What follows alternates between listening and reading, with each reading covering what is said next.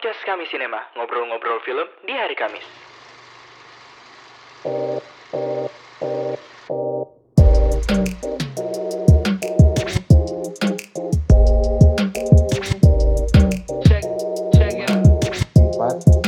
Check, check it.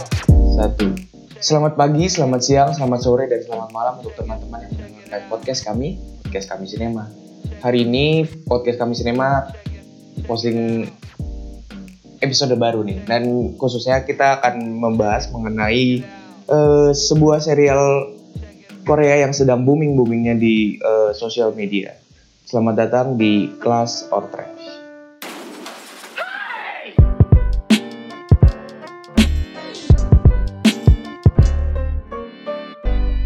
Untuk kelas or trash kali ini, eh, kita akan membahas mengenai Squid Game. Squid Game adalah serial yang berasal dari Korea yang sedang naik daun akhir-akhir ini.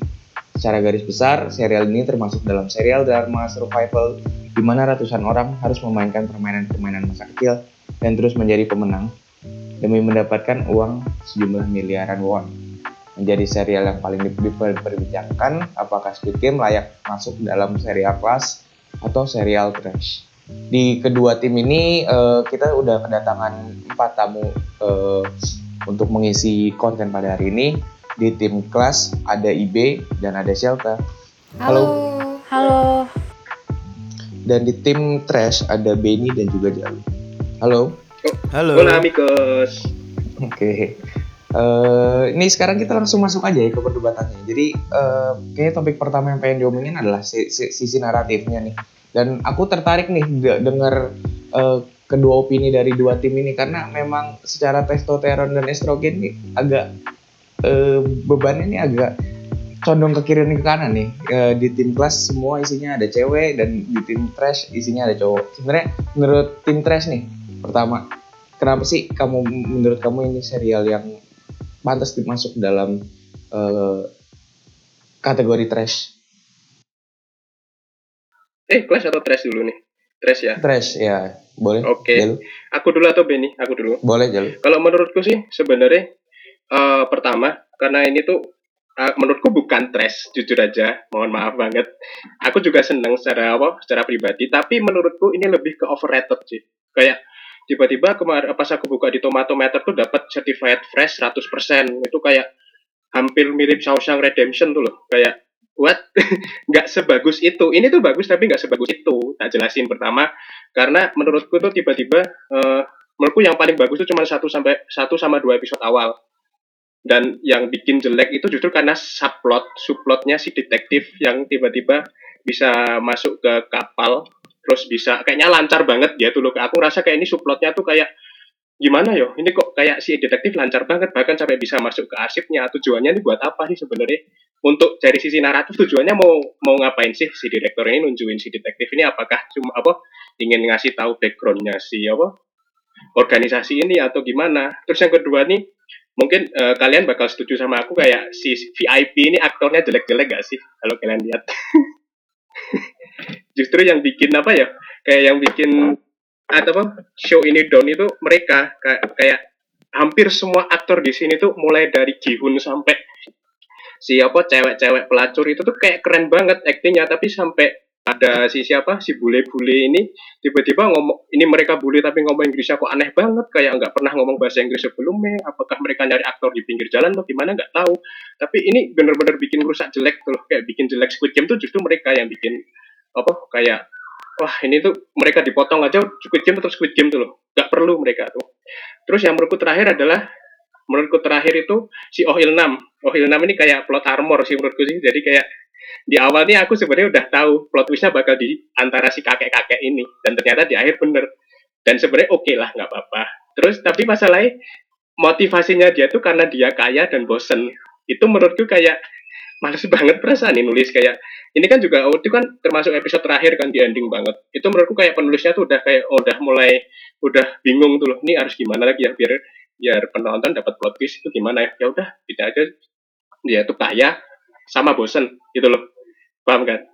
Terus plot twist yang lain tuh juga ngerasanya aneh kayak si ya itu subplot detektif itu menurutku kayak subplot paling itu kayak subplot misalkan film sendiri itu film yang jelek menurutku gitu loh. Jadi kayak si detektif lancar terus plot twistnya tuh juga di ending kan ternyata itu eh, spoiler alert kakaknya kan. Itu kayak apa ya plot twistnya tuh kayak terus motivasi si kakak ini apa tuh nggak tahu tuh loh kayak ini kakaknya kok bisa jadi frontman? Gimana caranya? Terus kenapa? Itu kan dijela dijelasinnya karena apa nggak ada dijelasin kenapa kan. Ya ini ya ini kakaknya. Terus itu cuman biar bikin audiens kaget doang tuh loh. Kayak apa apa? Ya itu aneh banget lah menurutku. Kayak pasangan aja kayak kayak nggak ada apa ya build up dari awal. Kalau plot twistnya mau ini. Kalau yang Oh Ilnam kan dari awal tuh kayak udah diliatin. Kalau misalkan ini tuh kayaknya si kakek kan di apa ya, game Green Light oh Green Light Red, Red Light kan diliatin kayak dia kayak paling nyantai sendiri paling menikmati kan dia. Aku udah lihat nih kayak bahkan audiens lain mungkin udah nyadar wah ini mesti kakeknya ada apa-apanya nih antara dia ini. Sosok yang apa udah tahu cara permainannya atau emang dia ternyata di belakangnya. Dan ternyata kan dia. Cuman apa itu kan udah dibuat dari awal sampai akhir kan akhirnya kita tahu ternyata dia. Meskipun alasannya menurutku juga agak kurang. Cuman kalau yang si apa frontman ini buat apa kita nggak perlu tahu frontman siapa jujur aja. Itu kan nggak perlu tahu. Kalau mau bikin season 2 ya nggak apa-apa gitu loh. Tapi masalahnya ini frontman tuh nggak nggak perlu perlu amat. Misalkan si subplot detektif nggak ada pun tetap seru menurutku gitu loh. Gitu loh. Jadi menurut Jadi menurut menurut Jalu ada beberapa titik-titik cerita ya yang eh, apa namanya sangat tidak terachieve. Apalagi dari sisi plot twistnya eh, Jalu merasa nggak ada eh, build up yang baik untuk mem, mem, mentwist plotnya. Nah tanggapannya dong dari tim kelas ini ap- eh, apakah setuju dengan opininya Jalu atau punya opini lain? Boleh di- eh, didengarkan IB. Oke, eh, Selta dulu apa aku dulu nih? Aku dulu Boleh, boleh, ya. nggak apa-apa kan udah ngomong ini. Oh, Oke. Eh, jadi sebenarnya pertama-tama aku mau eh, jujur aja nih kalau seandainya preferensi tontonanku memang didominasi sama film-film thriller dan film-film yang khususnya game sama survival. Jadi memang impresi pertamaku terhadap eh, Squid Game ini emang udah udah bagus sih. Dan memang aku aku nggak bisa bilang series ini overrated seperti yang Jalu bilang tadi. Cuma memang series ini bisa dibilang overhype. Jadi mungkin kita bisa ngelihat atensi yang diberikan sama orang-orang di series ini tuh luar biasa besar. Jadi kayak kita ngelihat di sosial media mana pun bahasannya Squid Game lagi, Squid Game lagi, Squid Game lagi. Dan hal itu yang memberikan tekanan sih kayak pressure ke orang-orang yang mau nonton dan ngasih ekspektasi tinggi terhadap mereka. Cuma kalau misalnya dibilang overrated kalau menurutku bisa dibilang enggak karena eh, serial ini tuh walaupun mengangkat konsep yang bisa dibilang banyak ya konsep-konsep film-film yang seri-series yang eh, ngangkat konsep game tapi tapi Squid Game ini punya sesuatu yang beda gitu Suatu yang beda ini menurutku salah satunya adalah dengan mereka menggabungkan dua konsep yang kontras sih kalau menurutku. Jadi kayak eh, menggabungkan sisi ceria, childish, kekanak-kanakan dari permainan anak-anak dan juga eh, berdarah-darah. Jadi seolah-olah mereka memarderisasi eh, kenangan anak-anak gitu loh. Dan itu menurut aku unik banget. Terus kalau soal yang tadi si motivasi si kakek yang ternyata di ending dijelasin kalau seandainya dia membuat game itu dan dia ngeras kayak ah bosen terus bikin gamenya. Menurut aku nggak hanya itu motivasi yang bisa dilakuin karena dia juga punya gimana ya sebagai orang kaya dan selama ini sakit-sakitan dia punya kenangan-kenangan masa kecil dia punya ideologi untuk membangkitkan nostalgia-nostalgia yang dia pernah rasain gitu sebelumnya dengan permainan anak-anak. Terus juga ada beberapa setting-setting yang menyerupai tempat-tempat main dia waktu kecil gitu kan. Dan sebenarnya juga ada moral issue, moral value yang dikasih sama si ini sih, sama si siapa namanya, sama si kakek-kakek tua ini, yaitu moral value-nya kalau seandainya orang-orang eh orang-orang tuh harus berjuang dulu gitu untuk mendapatkan sesuatu gitu, walaupun dengan mencurangi orang lain. Dan hal itu tuh hal yang manusiawi banget. Karena yang manusia itu kan kayak makhluk yang kompleks ya, nggak selalu putih atau nggak selalu hitam, jadi kayak selalu eh, abu-abu gitu kan ibaratnya, jadi kayak eh, si kakek-kakek tua ini mau ngasih suatu realita ini loh manusia tuh kalau seandainya mau merjuangin sesuatu yang dia inginkan apalagi konteksnya di sini uang gitu kan mereka tuh bisa mencurangi orang lain mereka bisa menyakiti orang lain gitu sih kalau dari pendapat aku Hmm, berarti eh, IB ini punya punya pembacaan yang lebih terhadap eh, karakter-karakter yang disajikan di Squid Game khususnya karakter kakek ini ya. Sem- eh, aku mau dengar dong nih, Benny, apakah ada tanggapan terhadap karakternya dan eh, konsep naratifnya secara keseluruhan? Oke, eh secara keseluruhan lebih tepatnya aku punya sebuah poin yang emang ini sangat penting perlu diketahui oleh teman-teman dan ini menjadi pola yang mungkin akan bertahan sampai beberapa waktu ke depan.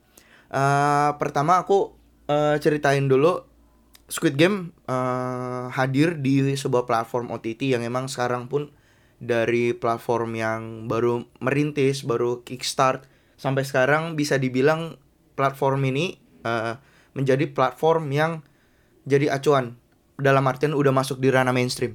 Nah, sebanyak eh, apa pun yang akan mereka rilis yaitu platform Netflix, baik itu series, baik itu eh, film, itu mereka akan merilis eh, sesuatu yang pasti akan booming dan menjadi sebuah tren.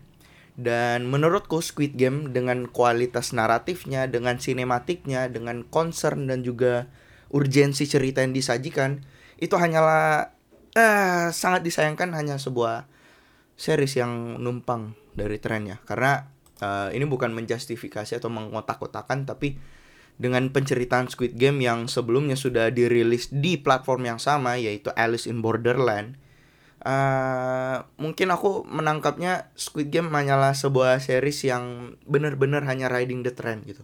Karena kalau dilihat dari secara sinematik dilihat dari secara naratif Squid Game sebenarnya hanya berlandaskan pada dua dua poin utama. Eh, keimpitan ekonomi dan juga permainan anak-anak. Dan di mana hal tersebut sebenarnya bisa dikembangkan lagi sangat disayangkan tidak dikembangkan secara luas walaupun memang persiapan dalam pembuatan series ini sangat panjang tapi itu dia tadi. Pertama dari karakter utamanya. Eh s- eh, Gihun ya kalau nggak salah ya namanya. Iya bener Song Gihun yang diperankan oleh Lee Jung Jae.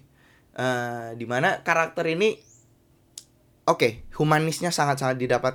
Eh, di mana hal tersebut kontras kan saat saat, orang-orang berusaha untuk mencari uang sebanyak mungkin walaupun harus berkorban mengorbankan nyawa tapi dia hadir sebagai tokoh yang humanis. Tapi kenapa nggak bisa jadi ayah yang baik gitu? Dan masih banyak lagi karakter-karakter yang seharusnya nggak ada seperti Gong Yoo. Why gitu? Kayak bener-bener hanya menjual tren dan juga uh, riding the trend doang gitu. Dan menurutku ya itu Squid Game hanyalah sebuah series biasa yang diproduksi dan hanya tren. Ya mungkin nggak bakal nyampe setahun ke depan orang-orang pasti akan lupa lagi gitu. Hmm, tadi da- gitu. dari tim Trash nih kayaknya lebih menekankan pada bahwa Squid Game ini merupakan sebuah series yang terdorong oleh tren ya, Eh, terover hype, terover eh, exposure dan eh, kalian merasa banyak serial-serial Korea lain yang lebih cocok ada di tempat Squid Game dibanding mereka, gitu?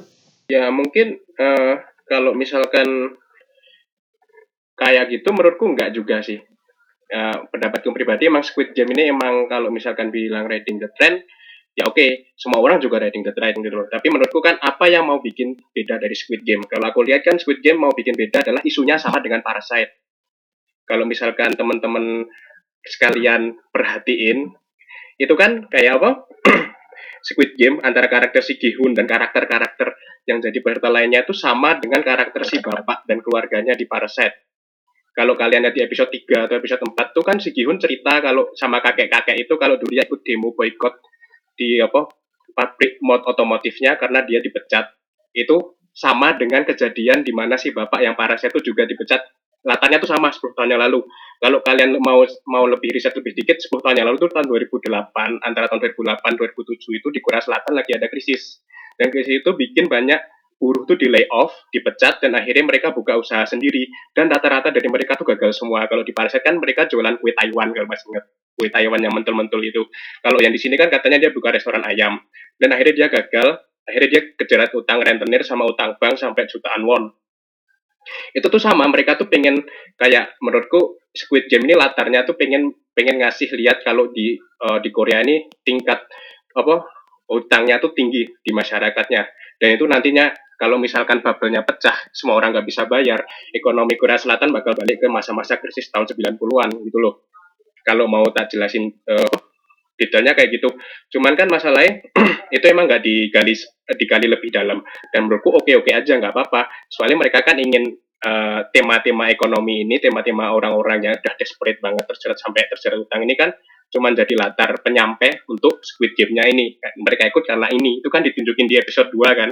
Mereka udah food food gak mau ikut tapi pada akhirnya ternyata di luar itu neraka dan lebih neraka lagi kalau mereka nggak ikut gamenya ya udah paling nggak di sini kan mereka ikut apa ikut game itu loh. Paling nggak mereka punya kesempatan untuk memperbaiki gitu loh.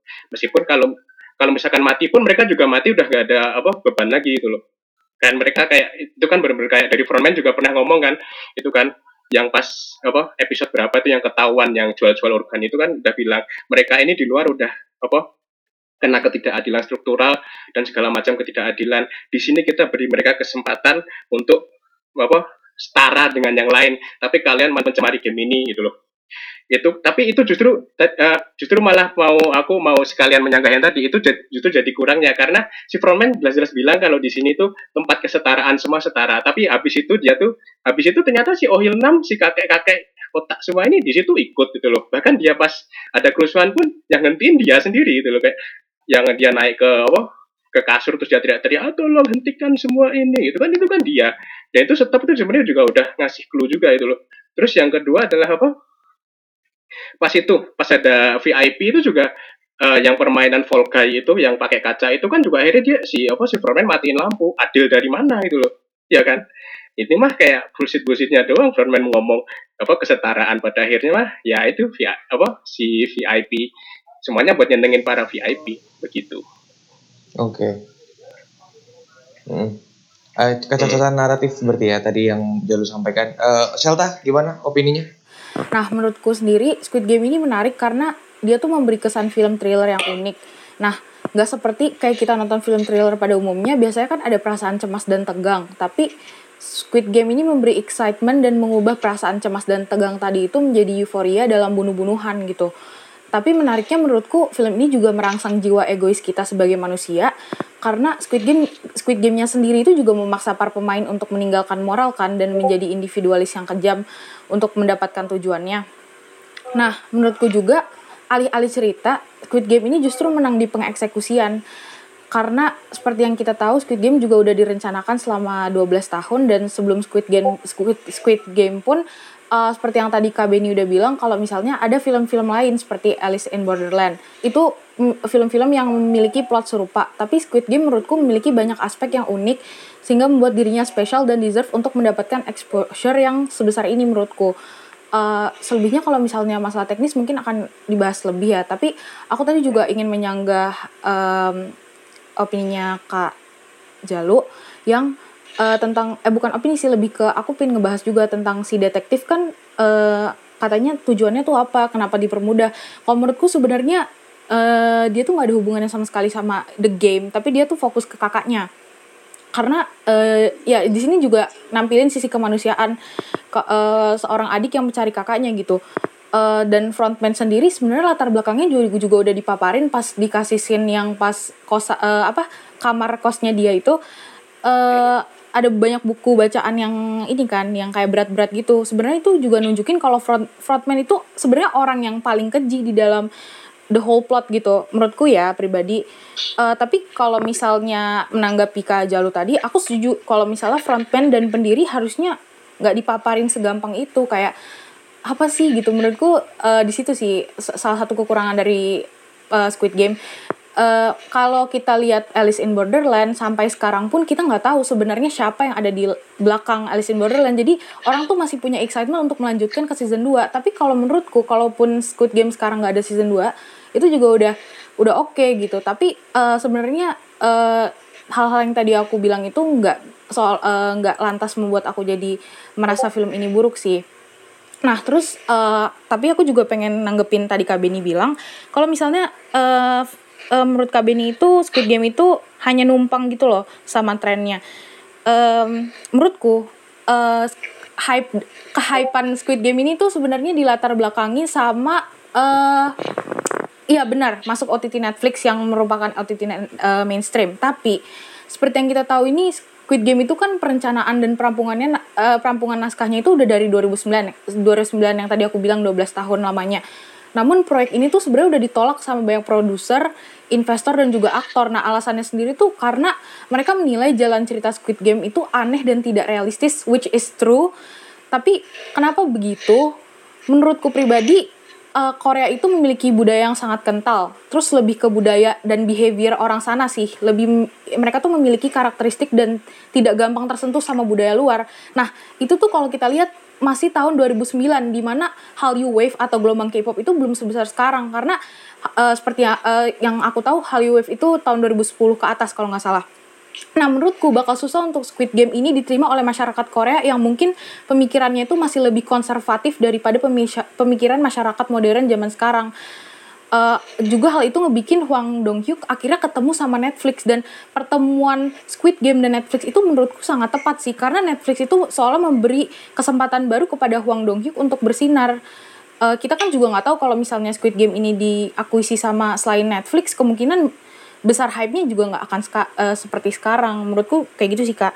Eh, terus eh, aku juga nggak begitu setuju sama eh masa aku juga nggak begitu setuju kalau misalnya kak Benny bilang ini seolah-olah menumpang tren sih karena eh, walaupun ada kesamaan plot sama film-film seperti eh, Alice in Borderland eh, ada beberapa film juga yang perlu dimention seperti Battle Royale dari Jepang karena itu film itu juga merupakan inspirasi juga dari Hwang Dong Hyuk sendiri tapi menurutku uh, Squid Game ini punya karakteristik yang mungkin nanti akan aku bahas di bagian teknis. Oke.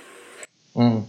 Ya, sekalian dielaborasi aja kali ya. Eh, kayaknya Selta tadi tuh udah berapi-api ngomongnya. Boleh dibahas masalah teknis yang menurut kamu eh, excellent di film ini. Gimana Selta? Oke, menurutku itu um, dari segi visual ya. Menurutku Squid Game ini menarik karena memberi kesan feel eh kok maksudku tuh kayak menarik cuma eh kalau menurutku lebih ke visualnya sih karena eh, membuatku yang menurutku membuat spesial tuh adalah Squid Game ini tuh teknis penggambarannya tuh sangat efisien. Kayak dia tuh membuat set sesimpel mungkin dengan warna-warna cerah. Dan menurutku faktor tersebut tuh berkaitan sama poin yang tadi aku jelasin. Kalau kita sebagai audiens tuh jadi nggak melihat film ini sebagai film thriller ta- atau film pembunuhan. Tapi kita jadi melihat film ini dari segi funnya di mana pembunuhan adalah sesuatu yang seru kan. Apalagi pengambilan gambar suasananya tuh lebih banyak pakai lensa wide daripada zoom. Hal ini menggambarkan keseluruhan suasana yang ngebikin eh, apa sih namanya eh, penyampaian kesan nyaman bagi kita para penonton. Nah dari artistiknya sendiri setnya sangat menarik karena ini semua pasti build sendiri dan telah dibuat sangat efektif.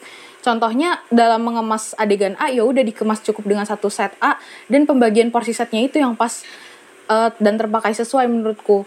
Terus eh, pembuatan set yang sedetail itu ngebikin aktornya lebih menjiwai karakter mereka sih. Karena terbukti juga kalau acting para aktornya tuh juga sangat memuaskan kecuali karakter bule yang menurutku itu sangat cringe. Ya itu mulai itu lumayan apa ya lumayan mengganggu sih. Karena itu eh, alih-alih kan maksudnya set eh, scene yang waktu itu yang ada bule itu kan harusnya mengerikan ya. Kalau orang punya hati nurani pasti anjir gila ini orang eh, apa namanya orang kaya tertawa di atas penderitaan orang-orang miskin gitu. Tapi aku bukan yang merasa bukan gak punya hati nurani tapi aku nggak bisa ngebayangin orang-orang itu orang bule itu elit global yang punya kebos eh, bosan dan bikin apa make fun of penderitaan orang. Tapi aku malah ngelihat kayak bule-bule miskin yang di, dibeli sama eh, apa namanya film ini untuk jadi apa elit global terus kayak nggak cocok gitu menurutku Nah terus uh, uh, balik lagi ke setnya sendiri aku sangat tertarik sama tangga-tangga geometrikal itu sih yang menuju ke permainan. Karena pemadu padanan warna pink, hijau dan biru pastel itu somehow calming tapi juga ngasih perasaan uncomfortable gitu ke kita sebagai audiens. Karena uh, itu tuh mirip sama liminal space yang uh, memberi kesan tidak nyaman bagi sebagian orang tapi di sini yang paling aku mau kasih highlight itu sebenarnya wardrobe karena penggunaan warna merah dan hijau pada kostum itu keren sih menurutku. Karena eh, yang aku pelajarin itu eh enggak sebentar. Eh, sebelumnya aku jelasin kan kalau misalnya di sini penggunaan hijau pada players dan juga merah pada guards itu kan. Nah aku pikir mereka punya motivasi tersendiri sih eh, apa wardrobe-nya. Karena yang aku pelajari di matkul desain elementer tuh warna hijau dan merah itu kan saling melengkapi mereka memang saling berlawanan tapi apabila hijau ditambah merah maka akan semakin hijau dan kebalikannya. Nah, tapi apa pun itu apa pun itu filosofinya menurutku pemilihan warna pada wardrobe itu eh, sangat bagus sih pemilihan warna pada wardrobe, pemilihan warna set oleh penata artis artistik dan juga color gradingnya sendiri udah mampu membuat mata kita tuh termanjakan gitu, kayak visually pleasing. Menurutku itu bagusnya di situ sih. Jadi itu ciri khasnya. Secara teknikal memang memang eh, aku rasa proper penggunaan teknikal yang diusung yang diusung di Squid Game ini. Tapi aku pengen nanya lagi eh, balik ke Benny. Eh, menurut kamu apakah memang banyak film yang sudah menggunakan teknik-teknik yang seproper ini gitu? Eh, sedangkan eh, Squid Game ini eh, cuma yang kebetulan bagus aja dan masuk ke dalam tren. Apakah eh, secara teknis eh, Benny punya opini lain? Oke. Eh, mungkin eh, aku nggak akan cari jauh-jauh lagi referensinya. Let's take back to Alice in Borderland. Itu teknisnya, ayolah teman-teman bisa lihat gimana di scene saat mereka di game pertama yang petak umpat, saat mereka di game yang di apa game serigala, serigala domba. Eh, aku bukan mengglorifikasi Alice in Borderland, tapi kalau mau kita compare side to side dengan Squid Game, Hmm, mungkin kalau berbicara tentang permainan color palette, aku lebih condong ke Alice in Borderland ya. Mungkin dari secara teknis, secara pengambilan gambar, dari secara editing pun. Eh, Alice Borderland bukan berarti karena membahas thriller, karena membahas genre thriller, jadi Alice in Borderland lebih dapat. Walaupun Squid Game juga lebih eh, dengan bermain di genre yang sama. Tapi Alice in Borderland lebih konsisten menurutku. Gimana mereka mempertahankan konsep mereka yang dari awal mereka kembangkan, literally kembangkan ya, bukan berarti mencari alternatif lain agar project ini kelar gitu.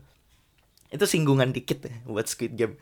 Nanti aku akan masuk ke topik itu. Tapi ya itu, seperti kata aku, Alice in Borderland lebih konsisten dan juga uh, bukan cuman Alice in Borderland sih uh, As the God Wills yang kalau teman-teman follow up beritanya itu dikatakan jiplakan dari uh, Squid Game tuh jiplakannya As the Gods Wills. Walaupun ya aku secara personal uh, mengenai ide konseptual dan lain-lain itu nggak ada yang original ya.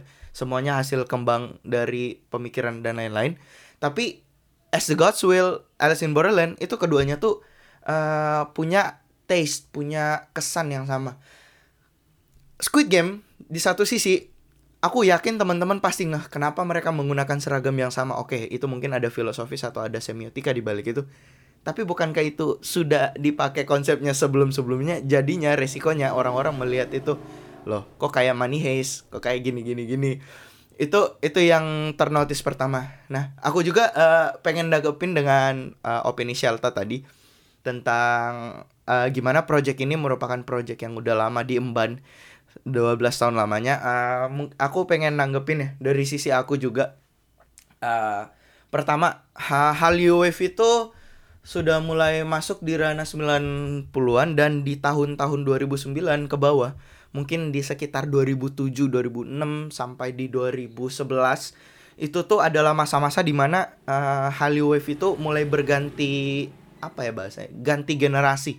Karena gimana bagaimana dunia lihat uh, Hallyu Wave di 90-an sampai di awal 2000-an sampai di mulai masuk ke tahun 2010 ke atas itu mulai bergantilah kulturnya. Nah, mungkin masuk akal kenapa di saat itu para produser, para aktris, aktor maupun rumah produksi menolak ide cerita ini karena memang saat itu Hollywood sa- eh, lagi kencang-kencangnya dan gak mau dinodai dengan eh, ide-ide liar. Ya ibaratnya mungkin teman-teman bisa lihat kayak saat Indonesia lagi tren dengan ADC dan lain-lain, pasti ada beberapa ide-ide film yang cuman stay low, stay underground. Nah, mungkin ide Squid Game itu di keep kayak gitu. Tapi yang sangat disayangkan ide seambisius itu 12 tahun lamanya dikembangkan sampai bisa diproduksi tahun ini kenapa hanya menggunakan ensemble cast yang mediocre atau kelas B gitu. Kayak ini project ambisius 12 tahun tapi dari eh, segi durasi eh, durasi sih nggak terlalu masalah ya tapi screen time cerita yang disajikan tuh terkesan terlalu lama pace-nya. Terus juga urgensi eh, kehimpitan ekonominya cuman dijelasin secara naratif, nggak dijelasin secara visual pun. Jadi benar-benar kayak ini aku tuh miskin gini gini gini. Udah cuman dijelasin secara itu dan itu sangat disayangkan gitu untuk sebuah proyek ambisius. Ditambah lagi ya balik lagi ke ensemble cast yang VIP, tamu VIP itu. Kenapa hanya sekelebat dan hanya mengesankan kayak mereka tuh ya udah mereka menggunakan pakaian glamor, oke mereka VIP, tapi dari pengembangan karakternya tuh masih kurang lagi.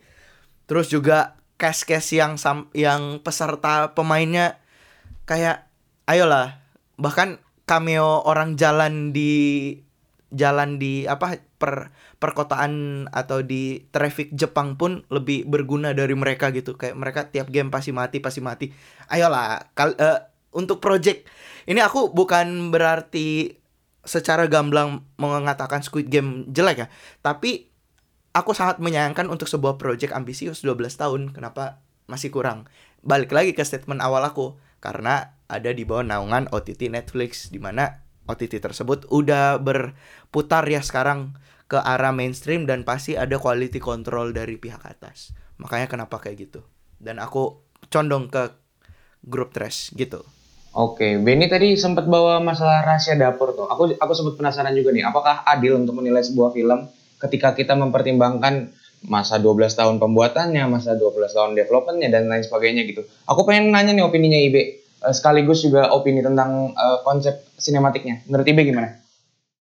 Eh, kalau menurut aku waktu 12 tahun itu kan ini ya eh, naskah ini selesai ditulis pada tahun 2009 terus seperti yang tadi teman-teman bilang kalau seandainya eh, banyak diajuin ke rumah produksi atau media-media eh, produksi film tapi banyak ditolak karena tadi konsep yang terlalu di luar nalar terus banyak juga kayak terlalu sadis terlalu gore gitu. Cuma menurut aku untuk waktu 12 tahun yang diambil dari Squid Game bisa dibilang worth it dan tidak worth it secara bersamaan gitu karena kalau menurut aku dengan konsep Squid Game dan eh, tata artistik yang tadi sempat dijabarin luas banget sama Selta eh Squid Game ini gimana ya aku bisa dibilang setuju dan gak setuju sama Benny yang tadi sempat bilang kalau seandainya Squid Game ini riding the trend gitu. Cuma di sini riding the trendnya, kalau menurut aku Squid Game punya sasaran yang cukup bagus gitu. Mereka tuh bisa menyasar ke semua segmentasi pasar, di mana series mereka itu, series yang mereka punya itu banyak banget eh, terisi dengan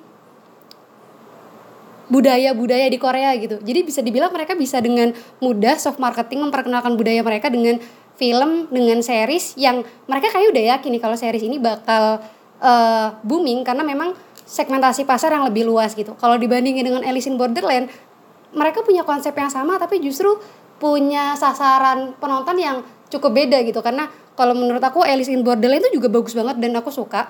Tapi memang Alice in Borderland punya sisi misteri, sisi dark yang nggak semua orang bisa menerima gitu. Sedangkan Ali- eh, sedangkan Squid Game dengan setting yang eye-catching, banyak hal-hal yang ikonik seperti banyak kayak adegan yang boneka mampang dan lain-lain, warna yang eh, kontras dan apa ya enak gitu dilihat eh, eye, eye, eye, eye, eye pleasure gitu. Jadi kalau menurut aku itu bisa diterima oleh banyak orang gitu, oleh banyak kalangan. Jadi kalau misalnya tujuan mereka riding trend, mereka berhasil gitu loh untuk melaksanakan hal tersebut. Dan aku juga masih mau menanggapin soal yang tadi Mas Jalu sempat sebutkan di awal kalau seandainya eh, ada konsep yang cukup kontradiktif di di Squid Game ini sendiri alias di gamenya yaitu mereka tuh berusaha untuk menciptakan lingkungan yang setara tapi justru banyak hal yang kelihatan nggak setara gitu. Aku setuju sih dengan pendapat itu. Jadi kayak eh, lingkungan yang disebutkan setara di situ itu banyak kelemahannya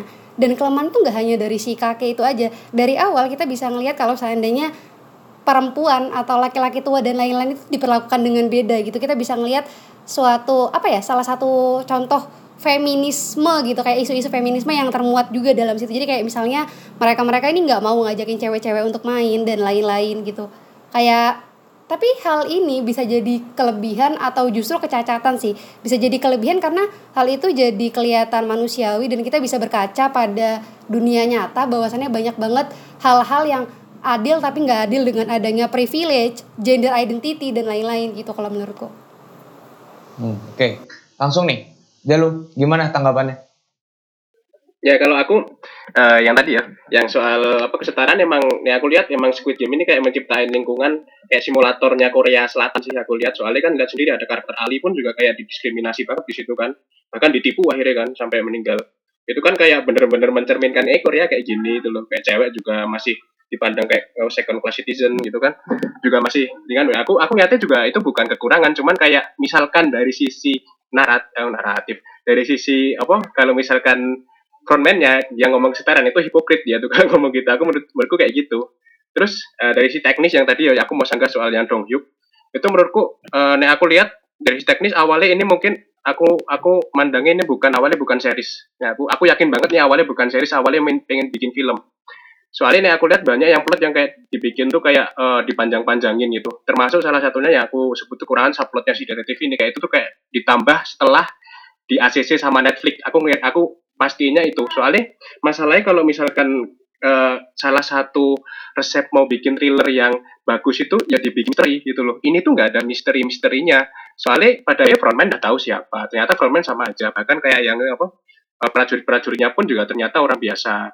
Ya wes jadi kayak misalkan ini sulap tuh kalau kita udah tahu triknya ya kita udah nggak seru lagi. Nah itu tuh yang justru bikin eh bikin film oh, film bikin series ini tuh kayak aku ngerasa dua episode awal tuh seru. Soalnya aku ngerasa serem sama orang-orang itu. Tapi setelah dikasih inseksi detektif kita lihat gimana orang-orang pas dibuka topengnya ternyata orang biasa pas dibuka topengnya ternyata sama aja bahkan apa ya ini sama kayak orang-orang di spirit yang jadi pesertanya gitu loh. Ternyata ya wes ternyata magicnya hilang mereka jadi kayak tentara biasa gitu loh. Topengnya tuh esensi topengnya yang mereka pakai tuh jadi hilang tau gak sih? Jadi kayak apa soalnya udah tahu ternyata ya orang biasa mereka juga sekongkol mereka juga apa apa kayak bikin rencana sendiri apa mereka juga ada layer karena mereka tuh manusia biasa. Malah ditunjukin itu tuh justru malah jadi kelemahan dari apa kaca ini menurutku. Soalnya kayak dikasih tahu pada akhirnya kan ya wis kita lihatnya kayak ya udah ini biasa. Frontman ternyata juga ada yang si detektif kok ternyata dia juga apa kayak awalnya pengen maafin detektif itu loh. Kita juga jadi lihat sisi frontman menurutku itu kayak nggak perlu gitu loh menurutku nggak perlu ada kayak gitu. Bikin aja misteri udah kayak gimana. Kalau misalkan season 2 katanya Dobio kan kalau apa sutradaranya bilang kalau misalkan season 2 kita nggak bakal fokus sama pesertanya. Berarti kan ada tanda-tanda kalau dia mau bikin season 2 tapi mungkin eh, tentang si Gihun yang pengen membongkar organisasi ini atau gimana gitu kan eh, kita kan udah dikasih sneak peek. Tapi menurutku kalau misalkan di season pertama udah ditunjukin ke ini semua season 2 mau dikasih tahu apa gitu loh. Eh, belajar dari Kingdom. Kalau Kingdom kan kalau Kingdom kan dari season pertama kan bener-bener apa season pertama kan eh, pelajari zombie ini apa. Terus season kedua kan udah tahu cara zombinya sekarang kita bersihin politiknya dulu baru bersihin zombinya kan kayak gitu loh jadi kayak pas imbang season 1 season 2 tuh kayak porsinya imbang. Tapi kalau sekarang kan kita udah tahu frontman siapa eh, si Il- apa il apa oh Il 6 juga siapa. Itu udah tahu semua di season 1 season 2 mau kasih apa gitu loh. Kalau misalkan mau lanjut gitu loh. Begitu kan menurutku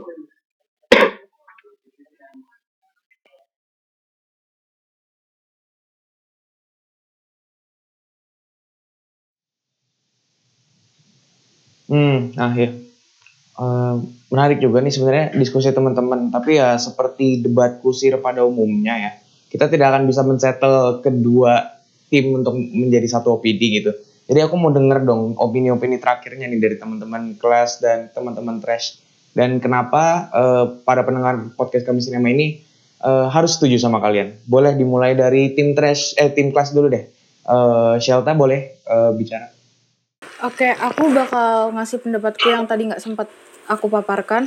Eh, menurutku sebenarnya apa ya penghadiran karakter orang kaya yang mungkin sebenarnya lebih ke klise sih banyak banget plot yang menggunakan eh, apa ya orang kaya dan juga orang miskin tuh sebenarnya di sini yang bikin ini semua jadi spesial sama terlepas dari eh, visual yang tadi aku udah bahas.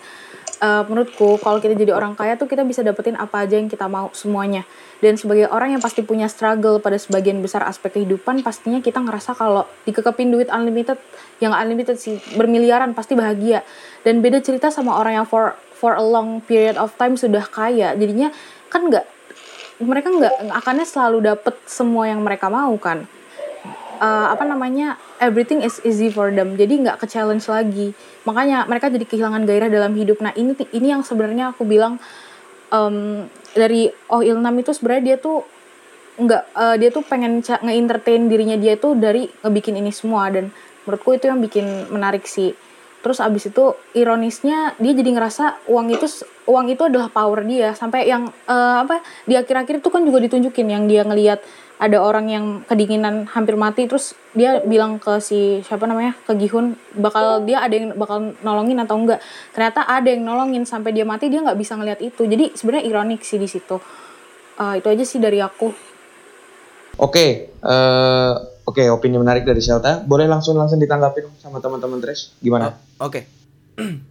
Eh, dari semua statement yang aku udah sampaikan, tetap balik lagi. Eh, Squid Game hanyalah satu dari sekian banyak series yang teman-teman akan eh, gandrungi trennya, akan ikuti trennya. Tapi as a series, hmm, kurang. Masih bisa lagi. Tapi ya itu. I'm not your gun, Bu. Dielaborasi dong gimana maksudnya? Oke. eh gini, dengan semua urgensi, dengan semua eh topik yang pengen disampaikan dari Squid Game, menurutku sangat-sangat eh, kenapa nggak dieksplor lagi gitu. Dengan ingin memperlihatkan strata miskin dan kaya, dengan memperlihatkan bagaimana desperate-nya masyarakat Korea Selatan, hanya disajikan dalam bentuk ensemble cast, dalam bentuk penceritaan yang sudah disajikan, apalagi dengan gaya yang terburu-buru, terlalu mereveal semuanya. Ah, itu menurutku sangat-sangat hanya eh, jadi Squid Game tuh dikenal banyak orang karena riding the trend. Menurutku itu. Oke, Jalu boleh terakhir nih tambahkan. Gimana? Oke, kalau menurutku ini seriesnya bagus, eh rekomen. Cuman kalau untuk ini masterpiece sampai the biggest Netflix show ever, menurutku nggak. Masih banyak seri-seri Netflix lain yang lebih bagus. Bahkan ini tuh kayak aku lihatnya kayak Parasite tapi tapi pakai gimana anak. Aku rasanya kayak gitu gitu loh. Itu mirip banget tema nih kalau aku lihat apa eh, di apa aku lihat ceritanya tuh hampir-hampir pakai tema yang sama orang yang kejebak hutang sampai akhirnya jadi miskin. Bahkan itu rumahnya kalau kalian lihat tuh rumahnya tuh semi basement juga sebenarnya. Termasuknya semi basement soalnya depannya udah nggak ada apa depannya tuh tembok langsung gitu. Terus atasnya tuh rumah ya gitu. Eh, jadi kayak apa menurutku ini bagus. Eh, kalau kalian suka seri-seri yang apa pakai color palet pastel gitu eh, pasti seneng banget. Apalagi ternyata eh, katanya kan eh, juga adegannya serem-serem gitu ternyata nggak seserem itu. Menurutku kayak pembunuhan ya udah dibunuh jedar gitu nggak sampai ada adegan penyiksaan gitu nggak nggak sampai. Menurutku ini emang untuk eh, sasaran pasar dewasa muda cocok banget. Cuman menurutku kali ini sampai the best apa the best Netflix show ever kayak yang di headline dan berita menurutku nggak. Ini cenderungnya bagus dah cukup di bagus itu tok sih. Soalnya ya kurangnya masih banyak menurutku. Dan kalau mau lanjut season 2 aku masih nunggu mau lihat ya gimana season 2 nya kira-kira mau ceritain apa sih setelah semuanya udah di spin di sini? Begitu Itu yang patut kita tunggu. Boleh langsung Ibe terakhir banget nih. Menurut kamu gimana? Oke, aku mau nambahin sedikit sih. Aku mau mengiyakan tadi kalimatnya dari eh, Mas Jalu, soalnya memang benar. Squid Game ini eh, series yang bisa dibilang bagus, tapi bukan yang terbaik. Mau eh, baik di genrenya maupun eh, secara global. Tapi Squid Game ini recommended banget sih kalau menurut aku kayak seru untuk diikutin bagi yang apalagi bagi yang awal-awal untuk nonton trailer ini jadi eh, media untuk latihan gitu latihan nonton trailer. Terus kayak salah satu pertimbangannya selain kalian dapat moral value dari serial ini juga ada satu nih kalian bakal dapat uh, tips dan trik buat tarik tambang. Siapa tahu 17 Agustusan bakal kepake. Oke, eh, kayaknya itu sudah cukup deh eh, untuk mengakhiri diskusi kita pada hari ini itu dari opini kedua tim. Menurut kalian gimana nih? Apakah Squid Game merupakan series yang baik dan kalian bisa kategorikan ke dalam kelas? Atau merupakan series yang riding the trend dan cuma kebetulan aja mampir di eh, dan masuk ke dalam kategori trash? Kalian bisa eh, memformulasikan opini kalian sendiri setelah mendengar podcast ini. Dan terima kasih juga untuk kalian yang udah mendengarkan podcast kami, podcast kami Cinema dalam episode yang membahas mengenai uh, Squid Game di Class or Trash. Uh, thank you banget teman-teman uh, para pengisi acara telah hadir dan memberikan opininya. Uh, udah kita udah berdiskusi panjang juga ke belakang satu jam ke belakang ini Uh, dan semoga uh, diskusi pada pada hari ini tuh nggak sekedar nggak sekedar terjun aja di di di di, uh, di podcast kami Cinema tapi juga bisa membantu teman-teman untuk mencari film-film yang patut ditonton dan yang cuma buang-buang waktu aja ditonton gitu. Oke, thank you semua. Eh, Oke, terima kasih teman-teman yang sudah mendengarkan podcast kami Sinema pada episode ini. Saya Indigo sebagai eh, moderator acara ini pamit undur diri. Selamat pagi, selamat siang, selamat sore, dan selamat malam. Bye. Bye. Sampai Bye jumpa. bye.